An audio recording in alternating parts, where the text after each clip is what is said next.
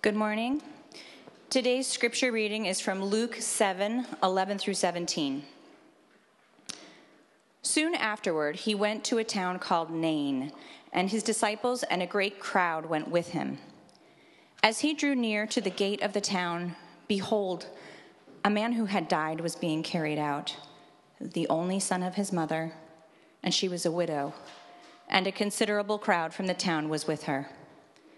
And when the Lord saw her, he had compassion on her and said to her, Do not weep. Then he came up and touched the bier, and the bearer stood still. And he said, Young man, I say to you, arise. And the dead man sat up and began to speak, and Jesus gave him to his mother. Fear seized them all, and they glorified God, saying, A great prophet has arisen among us and God has visited his people. And this report about him spread throughout the whole of Judea and all the surrounding country. May the Lord bless the reading of his holy word. Thank you, Sarah. One day, the prayer, Your kingdom come, your will be done on earth as it is in heaven, will happen.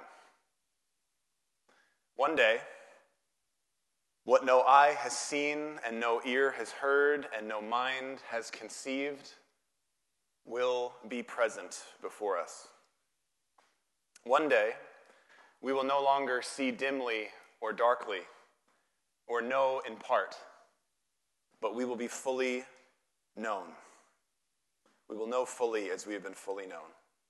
And one day, a reunion is coming so great and so vast and so permanent that every other reunion, no matter how wonderful they are, will pale in comparison.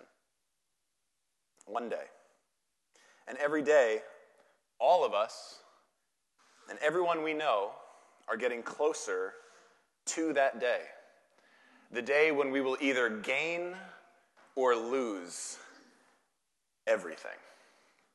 This is why we do evangelism. This is why we want to share about Jesus.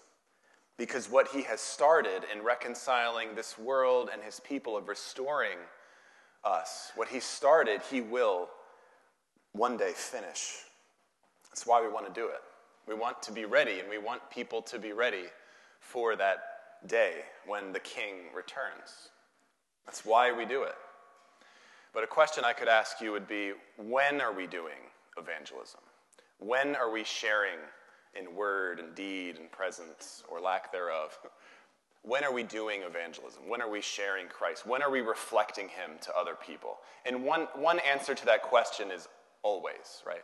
We're always representing what we believe. We're always representing God. Whether we think we're choosing to or not, whether we want to or not on that day, we are always doing evangelism. But for me, maybe for you, for me, it's helpful to have categories. It's helpful to have buckets, or it's helpful to have what I'll use this word for today uh, realms of evangelism for me to help better understand when I'm, when I'm sharing my faith, when I'm reflecting God to those around me. And here, I think there's at least five realms. And I'm not going to go into a lot of detail with this, it's just one of those notes. I've been thinking about this series and wanting to talk about evangelism for a while, so I'm just going to sneak different things uh, in this series as we go along. But I think there's at least five categories of when we're doing evangelism. First one, location, where you live, the people that you, that you live next to, or in your apartment complex, or in your dorm, where you live, your location. Next, vocation.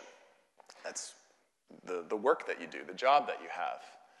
After that, recreation, the places you go to do, to do the hobbies that you enjoy or just your everyday uh, life, recreation. Then you have restoration.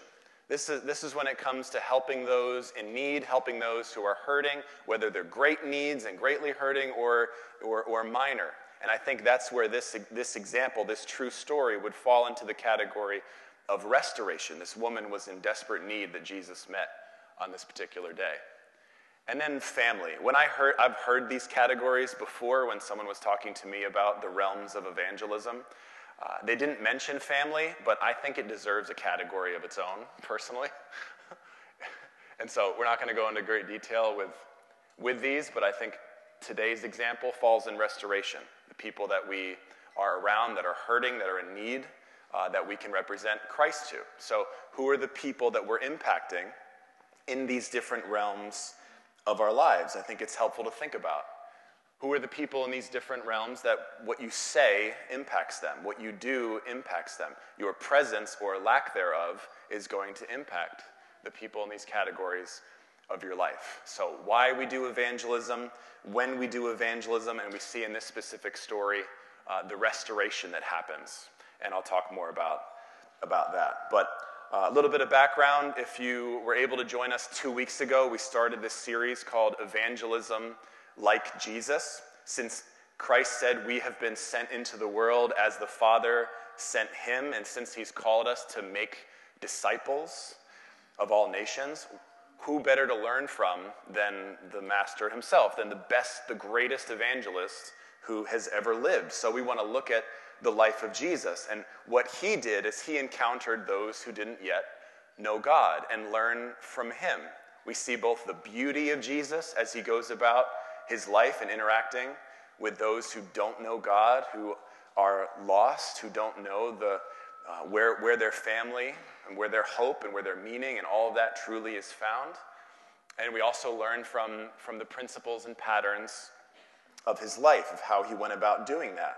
And as I talked about two weeks ago, the lens through which we're looking at all of these encounters come from John chapter 1 verse 14 because it tells us how Jesus came into the world and some of the patterns that that that define his life and how he interacted with others. John 1:14, I encouraged you, challenged you to memorize that verse. Maybe you already have. You have you have a 5 or 5 or 6 more weeks to do that if you haven't. John 1:14 says, "And the word became flesh and dwelt among us." and we have seen his glory glory as of the only Son from the Father, full of grace and truth. And in this verse, we see these three words of presence, of grace, truth. Presence, grace, truth. This is how Jesus interacted. This is how Jesus models for us what it means to be evangelists to represent God well. And Pastor Dennis showed us a, a, a, visual last week to help, to help talk about how, in the very center of presence, truth, and grace, is where the gospel is found. And he walked through, and I thought it was so helpful and, and good for us to just look at it again and think about it a little bit more this week as well. The gospel's found in the, in the, in the center of truth, presence, and grace. And us as individuals, we want to be people that represent God by being people of presence, truth, and grace. And that's also true of the fact that we want to be a church that's full of presence, grace, and, and truth.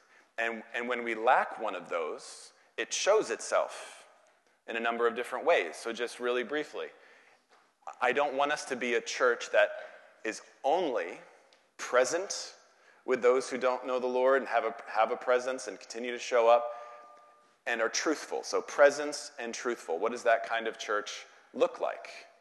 Present and truthful, but without grace. What that looks like is the Bible thumping kind of church. Here's the truth, know it, you know, cram it down your throat. Legalistic, rule following, condemning you if you don't know the truth and practice the truth the way that we do truth bomb kind of church. So I'd rather us not be that kind of church. But I'd also us rather not be the church that's, that's full of grace and presence, but are lacking truth. Because if we're the church that's full of presence and truth without grace, we're disconnected from God's heart. But when we're the church that's full of presence and grace without truth, we're disconnected from God's will. Why? Because sure, we get together and we care about each other well, and we care about other people, and what we end up looking like is a bit like a social club who are not anchored really in anything, who have no real hope for the future or, or firm foundation to stand on of knowing who we are, where we've come from, where we're going, the difference between good and evil. We miss God's will. We miss the truth. So we don't want to be that either. But we also don't want to be the church that's full of truth and grace without presence. This is the one that took me the longest to kind of understand what this means. But if we're a church that's full of truth and grace without presence, that's the kind of church where you might call it something like a, like a bunker church, where we, we get together, us, and we talk, we're good at talking about the truth and getting in the word, and we care about each other, and we do the one another commands well, but we're also have no presence, no care for reaching out to others, like the world, uh, people that don't know God. No presence, no care for that. And we say, let's just hold on until the end. And we don't, we don't, we're not really prepared, getting the next generation ready for, uh, to be the church. We're disconnected from the world. So, we want to be a church that's present, cares about those who don't know God, has time, wants to reach them, and is full of truth and grace. Is that easy to do? No, not without God, it's not. We, we, we desperately need Him to be a church that's, that's doing all three of these presence, truth, and grace as Jesus did. And just a, just a reminder as well even when we don't do, even when you don't do all of these really well together, God can still work through your life. He can still work through our lives to reach others for the gospel, to know the Lord. He, he, we don't have to be paralyzed thinking if I'm not, if I don't really know all of what God's words say and exactly how to apply it to someone's life, and maybe, or maybe if I'm not, if I'm not quite patient enough or kind enough, then maybe God won't use me. Or if I don't show up this many times to church or to life group or whatever, then maybe I shouldn't, you know, be involved or, or try to speak. No, no, no. God can work through us, uh, our imperfect selves, um, for His glory and to reach others for Jesus. He can. So, um, we also know that it's not that we have 33.3% repeating of truth, presence, grace uh, in every encounter with every person who doesn't know the Lord. We even see in this example today the message is called love in action because what we see, Jesus only says a few words in this interaction. It's, it's, he, he embodies the truth. So, for our roadmap, and as we're doing in each of these messages, we're going to look at the presence of Jesus in this story, the grace of Jesus, and the truth of Jesus. So, first, the presence of Jesus. I see in this, in this story, in Luke 7 11 through 17, a persistent presence of Christ, a personal presence of Christ, and an unplanned presence. So, first, the persistent presence. What do I mean by that? Well, if you look at verse 11 as it starts out, it says, Soon afterward, he went to a town called Nain. Soon after what? He was just in Capernaum, if you're reading through Luke leading up to this, just a little bit of context. He's been preaching the kingdom of God, teaching the kingdom of God, revealing the kingdom of God through, through miracles pointing to his power um, and divinity and, and he's constantly putting himself in situations where he's around people and able to care for people and, and calling the disciple he just called the disciples to follow him after praying all night. And so when it says soon after this it's saying soon after he's already been preaching teaching the kingdom loving people uh, being around groups of people and individuals. He's doing ministry. He's, he's bringing the kingdom and soon after that, what does he do? He keeps doing it. he keeps doing it. He keeps showing up. He's persistent. He keeps engaging with individuals and crowds. And so he goes to go continue to do the same thing. It says he went to the town called Nain. Fun fact for the five of you that care Nain is 25 miles away from Capernaum, uh, and they likely walked that in one day. And I don't know what everyone thinks about this. Personally, I'm a bit jealous. Well, first of all, walking with Jesus all day, can you think of something better to do than that? But 25 miles one day, that's their day. They're walking to Nain. And yeah, I love walking, just by the way. I would love more people, like activity. What are you doing today? I'm walking. You want to come? We're just going to walk, walk and talk. So they walk to Nain. Verse 12, it says, He goes to the gate of the town. Here's the persistence of Jesus being around people. The gate of the town was the social hub. This is where people gathered for a bunch of reasons. And so there he is. A crowd with him, and he encounters another crowd with this woman who just lost her son. And he takes his crowd and joins that crowd, and now you have one big crowd. and something's about to happen. So, we're calling this series Evangelism Like Jesus. We want to learn from him, do some of his practices in reaching people with the gospel. So maybe some of you are thinking, all right, are you telling me that I need to be around large crowds of people all the time and be ready to go and like go into a large crowd and and fix everyone's problems and know everything that's happening and their situation in life like is that what i'm supposed to do i can barely fix my own problems and crowds make me a bit anxious maybe that's what you're what you're thinking and what i will say to you is hold on a second and notice what happens in this true story. What you see is the personal presence of jesus even in the midst of the crowd. Look at verse 13 and when the lord saw her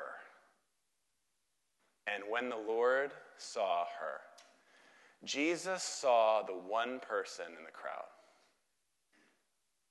he sees the mother, the widow, that just lost her son.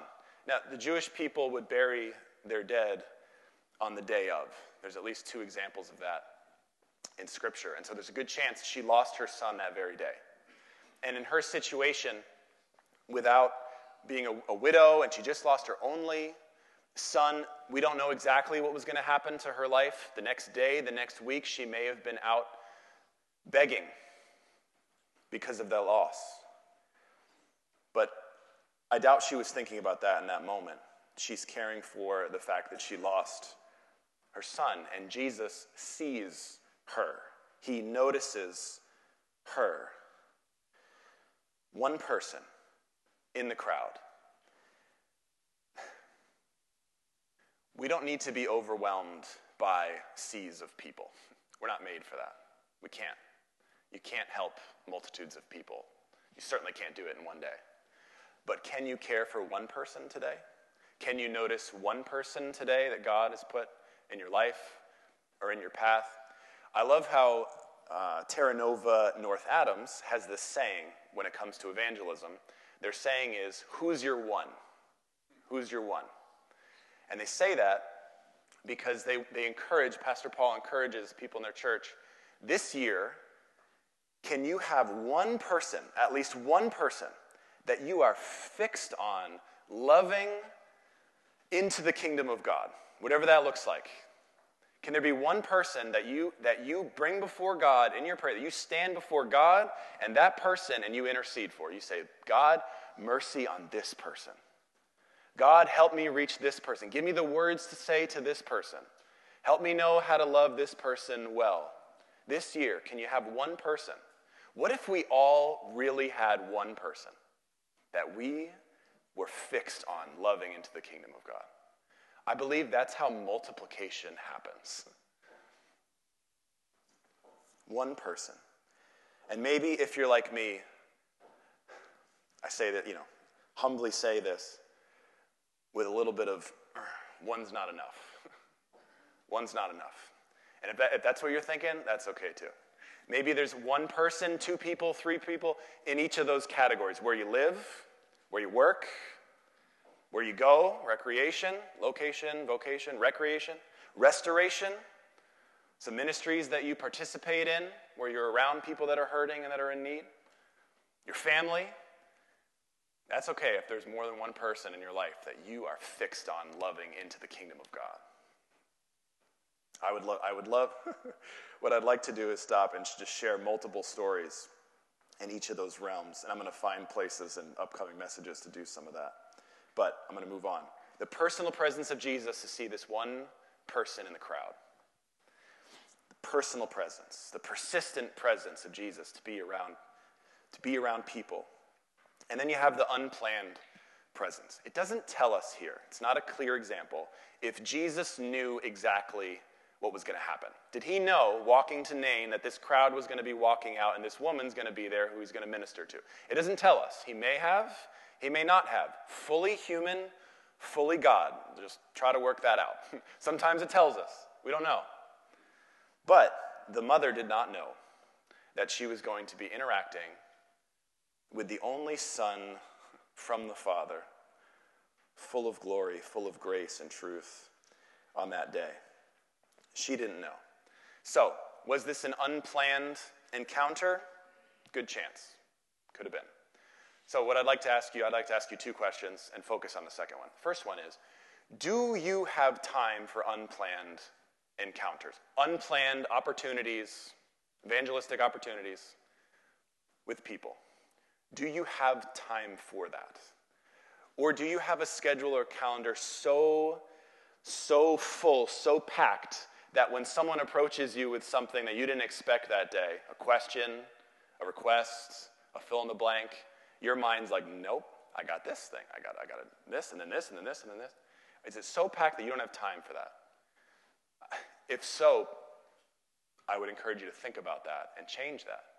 But my, I have another question related to this that I'd like to focus on for a minute, and that is when opportunities like this happen, when there's an unplanned missional opportunity, an unplanned divine appointment with somebody, what prevents you from being present with that person or with those people when it happens?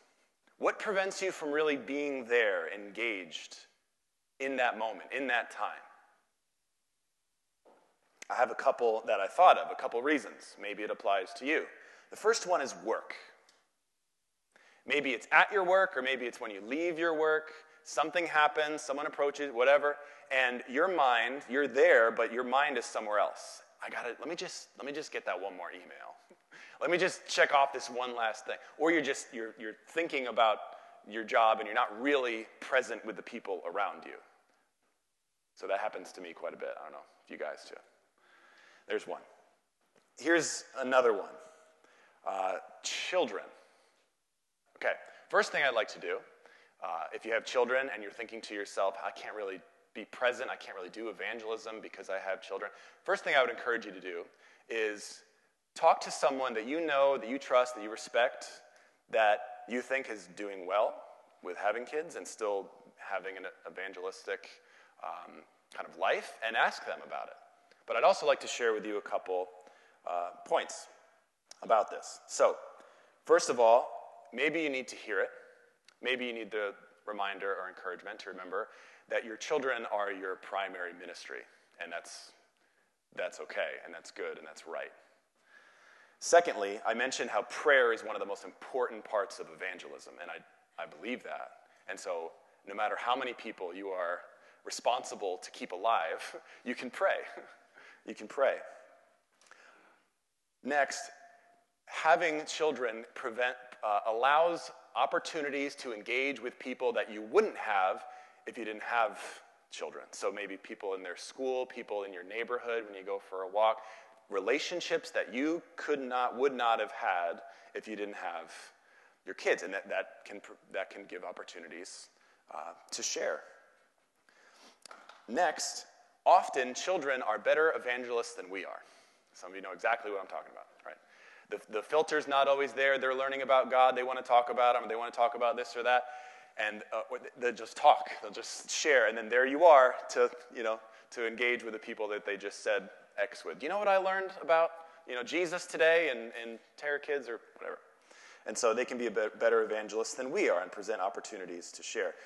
And when they're not great evangelists, and when they're preventing you from getting through Hannaford without a, a, a tantrum or something, there's an opportunity for you to show Jesus to your kids and to the people that we're not planning on but are now watching and involved of what's happening. But there's an opportunity for you to be Jesus in those situations.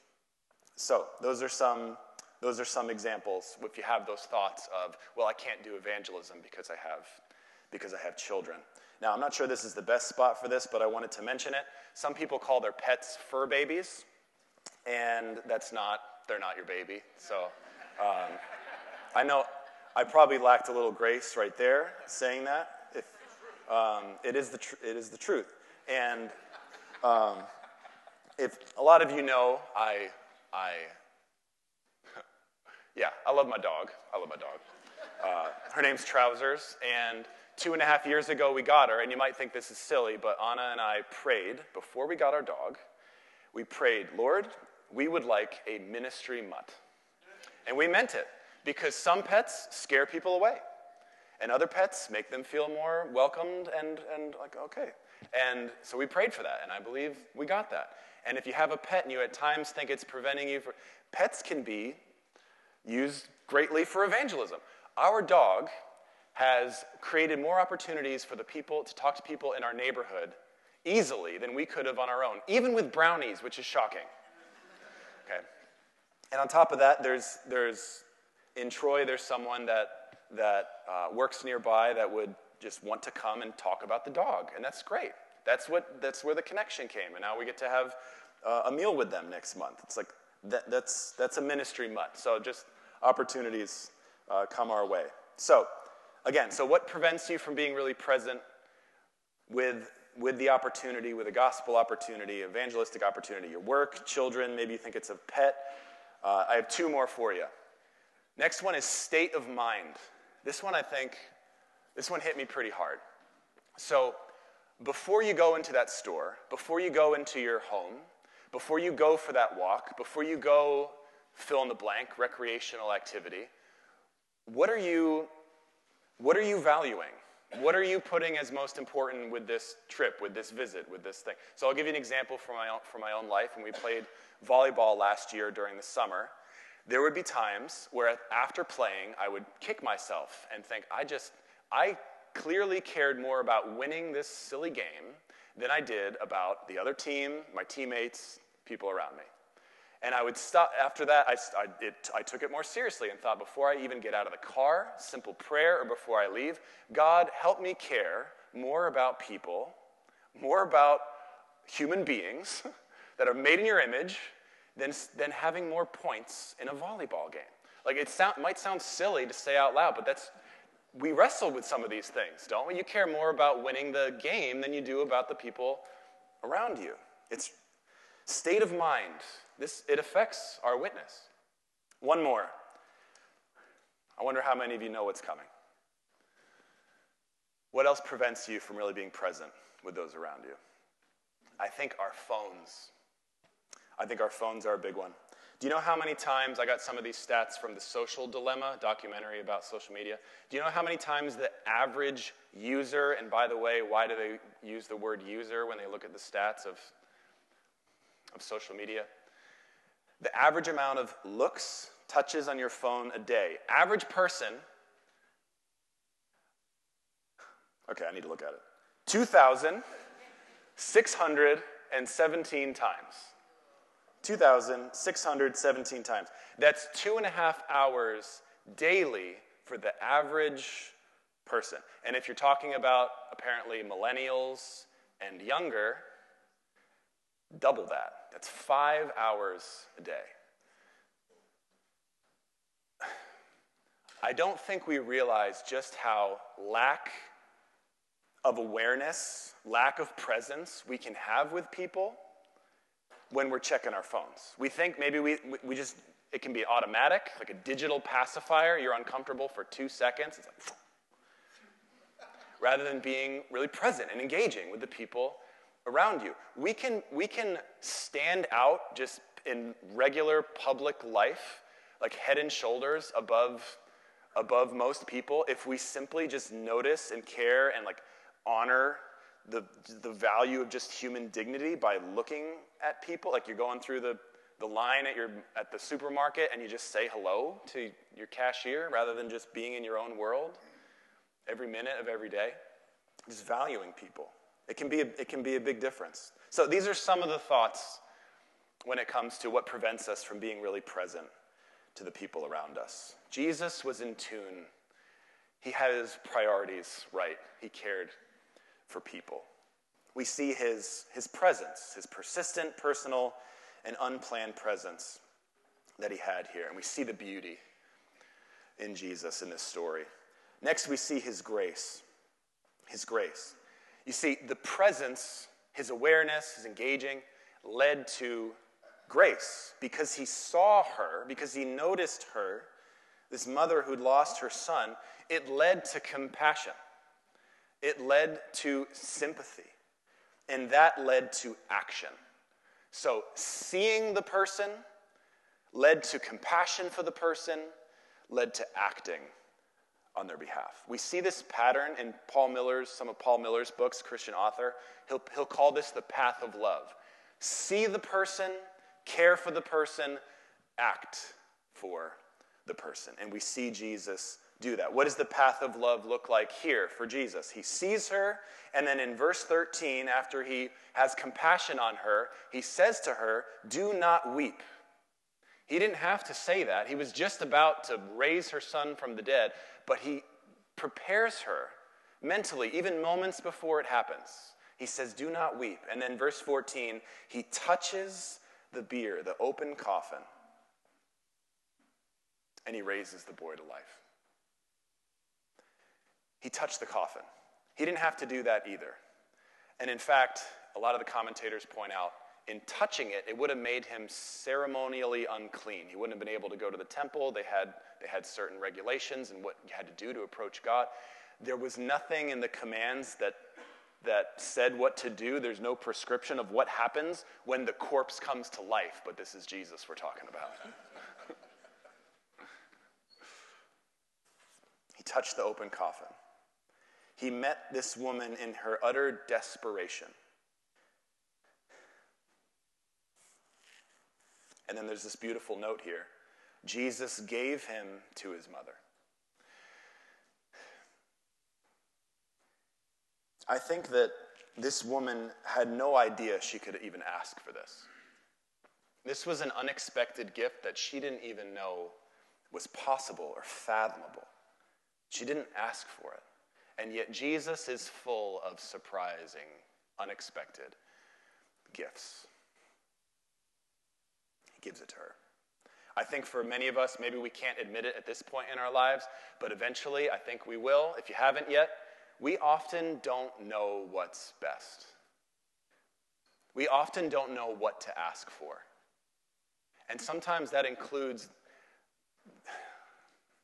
the, the utter tragedies that happen in our lives. And we cannot see how this is actually God's will and for our good and for His glory? We can't always see it. We often don't see it. And we often don't know what to ask for. But God is a God who will give to His children what they need, whether they ask for it or not. Maybe you're here today and you weren't, you weren't really looking for God this morning. But He has come. He has come for you. And he's the greatest gift of all. Maybe the mother thought that receiving her only son back was the greatest gift she could possibly have that day. But an even, an even greater gift than her only son being given back to her is the only son from the Father, full of grace and truth, was right there speaking to her. and who will one day raise all who have faith in him.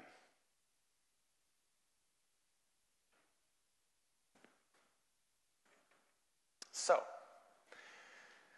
this series is called Evangelism Like Jesus, Pastor. And I just read this story, this true story of how Jesus went up to this woman who is crying because her son is dead, and there's a funeral procession.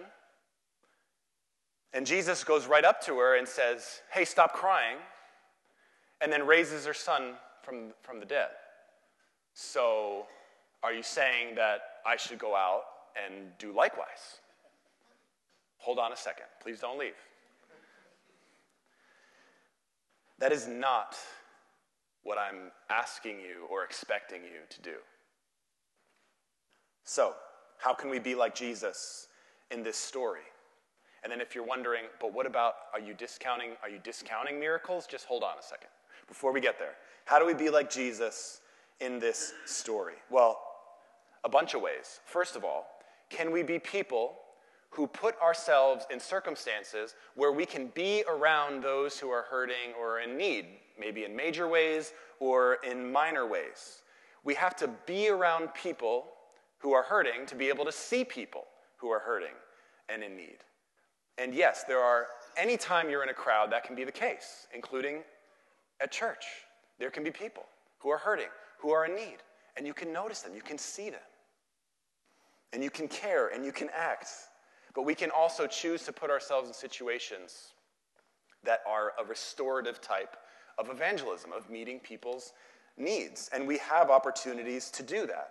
Some of you are involved in restorative type ministries that are not officially you know, talked about at Terra Nova Church and that we're actively involved in as a church, and that's wonderful. We don't all have to do the same thing, but we do have opportunities if you'd like to hear more about that. I'm not going to go into great detail today at this moment, but we have opportunities to serve at his table down the road. Wednesdays here in Troy. We have opportunities to serve, to meet people's needs where, wherever you live, in the, in, if you're in the capital region, and probably elsewhere too, through a ministry called Care Portal. We have opportunities to serve um, women who are new mothers looking for, looking for help, someone to talk to, maybe help with practical needs through Compass Care. We have restorative, evangelistic type opportunities if you want to get involved with that. And I would encourage you to if you're not.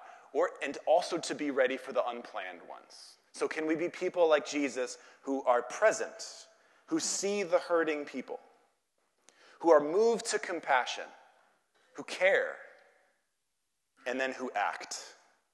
How do we act? Well, if you told me a very specific example, I would try to give a specific answer. So I'm just going to give some general ones. How do you act for people who are hurting or, or, or are in need? How do you act for them? Here's one way, which you might not expect me to say right away listening. Listening. When you listen, it shows that you care about them. Listen to what they say, listen to their story. Don't assume how they got into that situation. Listen, listen, listen.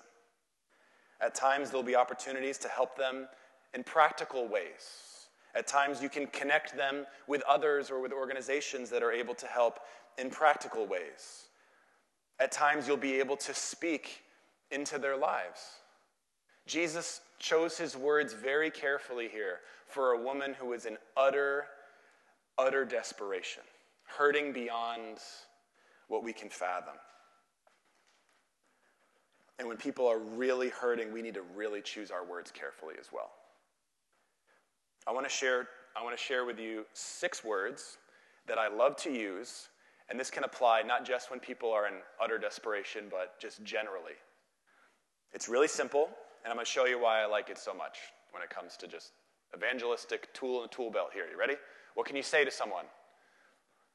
How can I pray for you? How can I pray for you? Why do I love to ask that question? I love asking people, How can I pray for them? Because it shows them at the same time that I believe in God and I care for them. I believe in God, I care for them. How can I pray for you? It shows at the same time that I have limits and I can't just fix or help or do whatever you might be wondering. But I'm also, I also know the guy who is limitless, who's all powerful, who's all loving, all knowing. At the same time. And at the same time, it shows them I have the desire to spend time, to give energy, to be there with them in that during that time. and at the same time, give them the opportunity, the, the, the, the dignity to say no. Does that make sense? There's been many times I've said, Can I pray for you? And they'll say, No, thanks. And then I say, okay, that's fine.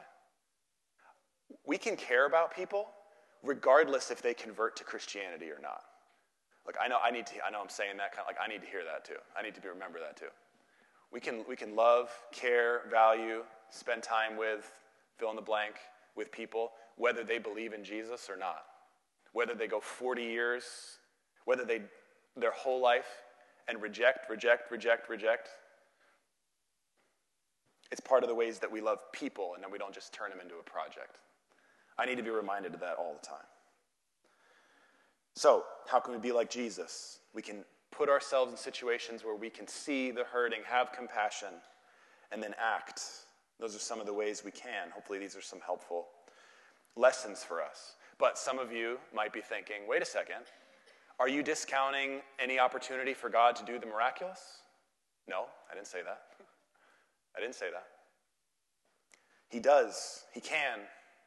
And when He does, it's always to point people, according to the Father's will, to Jesus, to who He is. And we can ask humbly for God to work in miraculous, impossible ways. We can ask that. And we should do it humbly. There are times, and I'm going to say this carefully, there are times where I believe God will put something, the Holy Spirit will put something so strongly on our hearts that we act or say something in a way that's not how we usually do it, with an, a supernatural boldness. Now, the people that I've talked to that I, that I respect, that I trust, what I have found, and I know I have a lot more people to talk to and a lot more years to live, Lord willing, but what I have found is it's rare. Let me give you one example. One of my professors in seminary, he talked to me about one example. He was in his 50s, and he said there was one time that a family in his church had their mother going in for a procedure that was very serious, and they weren't sure if she was going to make it. And he had an, uh, whatever you want to call it, a, such a strong feeling, such a strong conviction from God, he believed, that God was going to make sure the mom got, like, the mom was going to be okay. So while he usually would have gone to the family and prayed and humbly, you know, prayed with them and, uh, you know, we, but without guaranteeing anything because we're not God, this time he said to them, Your mom's going to be okay. He didn't, he didn't, he just, he knew.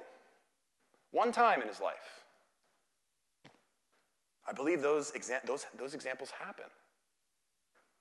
God is still a God of miracles. God still speaks to us, whether we've seen it, whether we believe it or not. If you're here and that doesn't fit into your worldview at all, if you have, if you have bought hook, line, and sinker the materialistic worldview that all of life is just what you see, what you can measure, what you can test, what's repeatable, I would encourage you, first of all, there's plenty of people here you could talk to and hear stories that will challenge that worldview. But also, there's a book called Miracles by Craig, Dr. Craig Keener. And he did a study of just 10 countries, just 10 countries, and found over two, how many is it? over 200 million eyewitness accounts of miracles. Over 200 million eyewitness accounts of miracles in 10 countries. Miracles by Craig Keener. How does that challenge your worldview if one of those people are right? I challenge you to doubt your doubts. Wait, doubt? Yeah, doubt your doubts about whether God works in miraculous ways. He does. He still points people to Jesus. He still gives glimpses of his kingdom that will one day come in all of its fullness. We see the presence of Jesus, we see the grace of Jesus, and then we see the truth of Jesus. I mentioned at the beginning, he, he only says a few words here in this story. There's not a lot of teaching, there's not a lot of, here's the truth. He, he embodies it. Rather than him teaching the truth, he is the truth. And we see that in this story. He is the resurrection and the life. Easter is coming up pretty quick, Resurrection Sunday. If you want to, in advance, be a little more ready for that, check out John chapter 11. I'm going to be talking about that a lot. He is the resurrection and the life. He's the author, the giver of life, the way, the truth, and the life. He turns mourning into dancing, a funeral procession into a family reunion. He turns unsuspecting mourners into a crowd of worshipers and missionaries. He is the God of infinite glory, infinite greatness, infinite goodness, and He leads us to praise and to fear. Why does it say fear, verse 16? Fear seized them all. They worshiped and they were afraid. I want to focus on this as we land the plane here. Remember, there's these two crowds the crowd that's following Jesus from Capernaum, excited, all of what this carpenter from Nazareth, what he's been doing, what he's been teaching.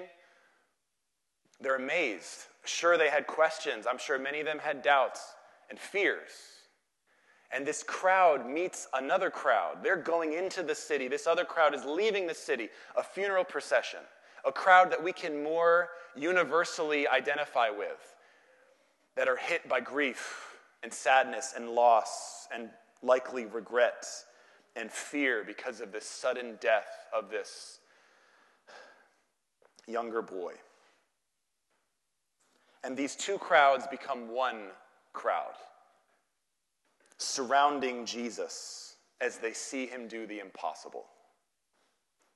And after seeing him do the impossible of raise, just with a word, giving life to this boy, they praise, they worship, and they can't help but go and want to tell others about it. But they're also afraid, verse 16 tells us. Fear seized them all. Why were they afraid? They were afraid because what they were once fearing, the unknown of death, what happens, how can I face it? The fear of death was overshadowed by the one whom death bends the knee to. They were more afraid of the one standing there that had power over death.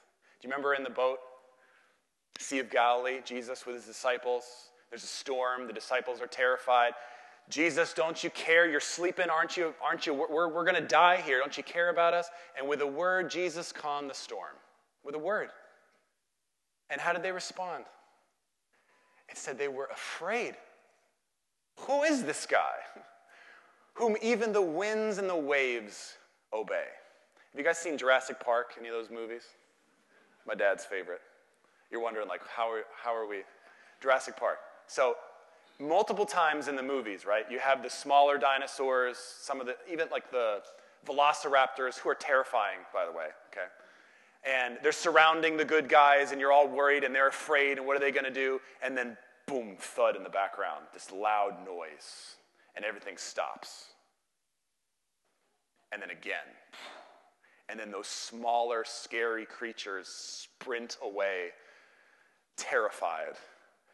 And you're wondering, while they were afraid of that, something much bigger, much more terrifying was coming. Jesus has power over death. Whenever you get afraid, and look, it's a normal response, it's normal for us to fear death. Remember the one who has all power. Remember the one who conquered death. The truth, the truth can be scary. But as Aslan said,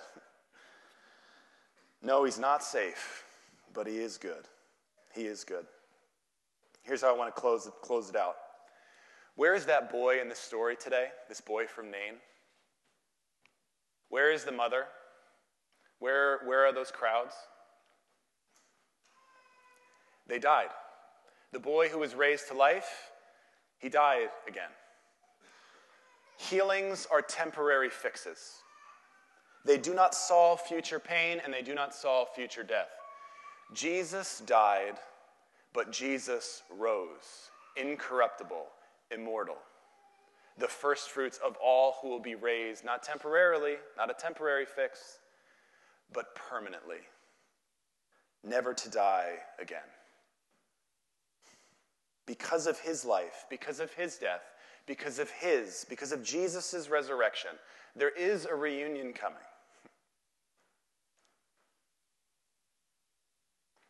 And let's, let's be people that use our short lives to invite and help others be ready for it.